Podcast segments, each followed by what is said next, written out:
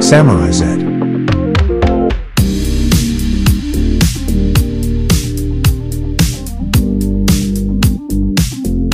はい、始まりました、サムライ Z。今回はですね、あポッドキャストについて、えー、今後のリニューアル含めて、えー、少し話せたらなというふうに思います。はい。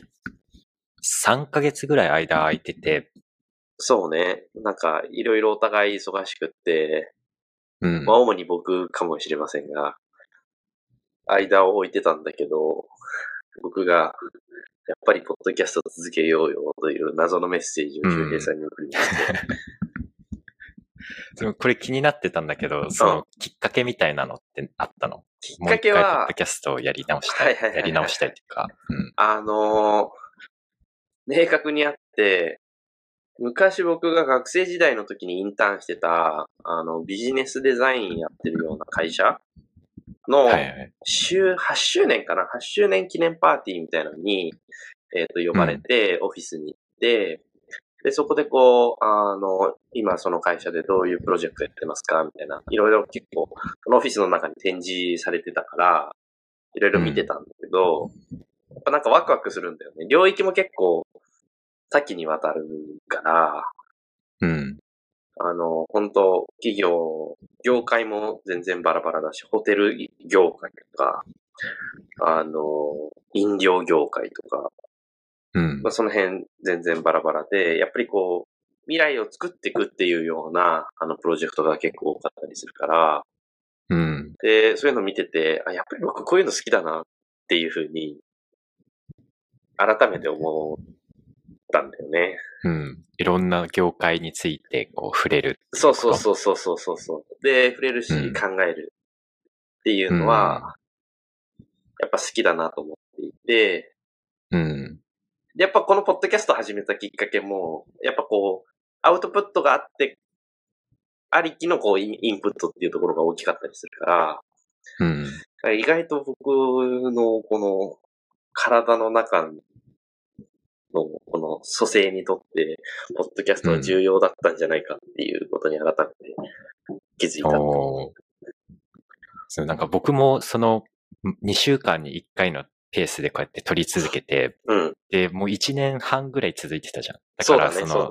止まって、やっぱり最初の1ヶ月ぐらいは、うん。なんとなくこう消化不良な感覚で、はいはいはいはい。なんかこう忘れてるような気がしてて、うんうんうんうんうん。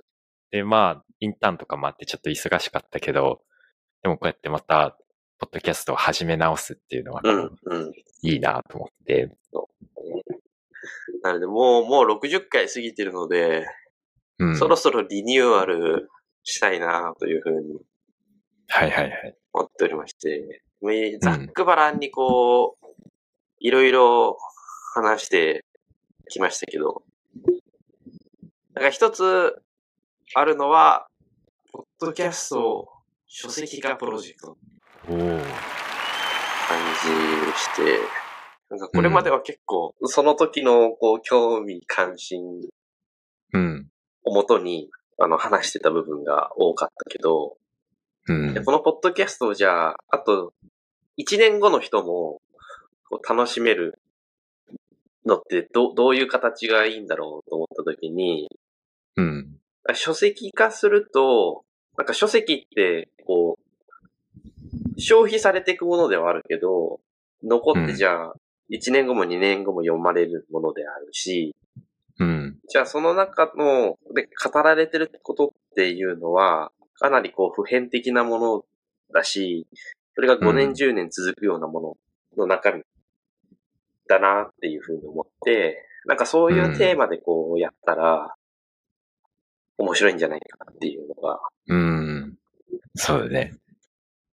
また、その、10年後とか20年後に読み返してみて、うんうん。こんなこと考えてたんだ、みたいなそうそう風にもそうそうそう。なるし、結構このテックとかについてもよく話すから、このポッドキャストで。うん。だからその、それこそ20年とか離れた時に、過去の人が描いていた未来像みたいなののひ一かけらとして。このポッドキャストが残るかもしれないっていうふうに考えるとすごいなんか面白いかな。そうだよね。で、しかも結構なんか、今パッと思ったのが、意外と若い人の目線でこの未来をまとめたのってないんじゃないかなと思ってて。確かにそう、40言われ代、てみると50代の人が、いや、うんこの10年後は20年後はどうなるんですよっていう本は、本とか論調って結構あるけど、でも、意外とその人たちはもう死んでいくだけなので、わかんない。寿命が伸びたらあれかもしれないけど、でも社会の中心では大きなね、役割を担うことはないだろうから、って考えたときに、この Z 世代、その下の世代っていう人たちが、じゃあ僕たちがこう、作る未来とか、こう、迎える未来ってどうなのかな？っていうこの視点で、この、ポッドキャストという形、そして本っていう形になんかできたらうん。面白いかなって今ふと思った自分自身、自分たちのための答え合わせそうそうそうみたいな感じで、その未来予想図を今これ語り、うんうんうん。うん。いいね、面白い。で基本的にはその書籍化を念頭に、うん。とテーマは多分今まで話してきたテーマって、ある程度突発的ではあったけど、うん。多分二人の興味をこう、よく反映していて、うんうんうん。もう60何回もやってると、二人のその専門というかうん興味の。矛先みたいなのがなかなかクリアになってきたから、うんうんうん。そこをさらに掘り下げ、わかりやすくこう説明しつつ、そうね。体系化していく感じよ。うん。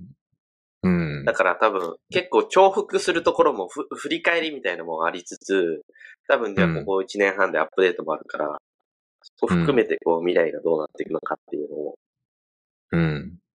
俯瞰的に見れたら、うん。じゃなんか、時間とか、この学習人生の概念ってこう、螺旋うで。同じようなことをこう巡ってるように思いながらも、前回と同じ場所にいた時はレベルが少し上がって、こう一段上がってるみたいな感じで、あ今回はその2週目をこれでそうだね、そうだね。取っていく形で、これ永遠にできるね。永遠にできるね。うん。2、3年周期でこうやって。そで、まだ話せてないこともいろいろあるし、う。うん。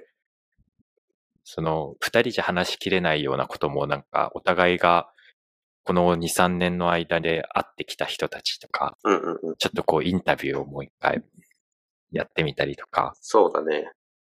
で、まあ、テーマは一個あるとするならば、2035年の世界ということで、今から2035年。12年ぐらい、はいはい。まあ、約まあ10年先の未来はどうなってるのかうんと。いったところで、えー、ちょっとこれはチャット GPT に作らせたんですけど、大きなテーマとしてはテクノロジーイノベーション。まあうん AI とか VR とか、うん。あの、自動運転とか、その辺ですね。テうん。クノロジーイノベーション。あと、ソーシャルカルチャルトレンズ。はい。例えば、こう、教育どうなってくるのか、うん。宗教どうなってくるのか、うん。といった部分が二つ。で、三つ目が、environmental sustainability。まあ、サスティナビリティのところで、気候変動だったり、うん。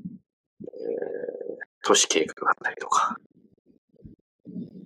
海の、あの、ゴミ問題とかそういうところは3つ目。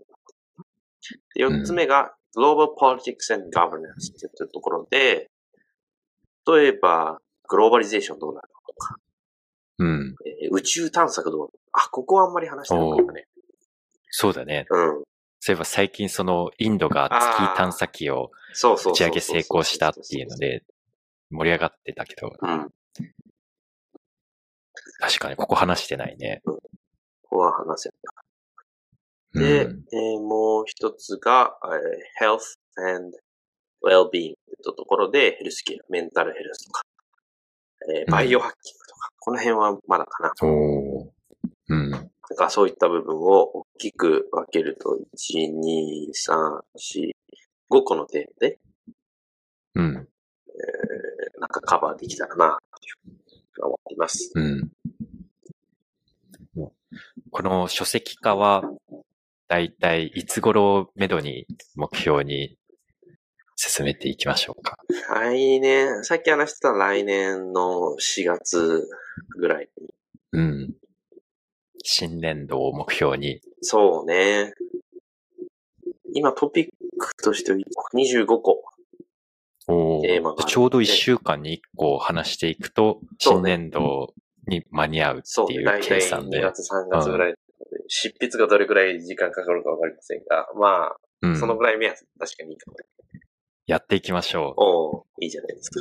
サムライ Z 書籍化を目標に、うん。これから半年間頑張っていきます。はい。ちょっと僕も、本腰を、本腰を入れて、うん。次回以降は、えー、シリーズ2035年の未来という、えー書籍化をテーマに、この2035年の未来について、5つの大きな角度、うん深掘りしていく。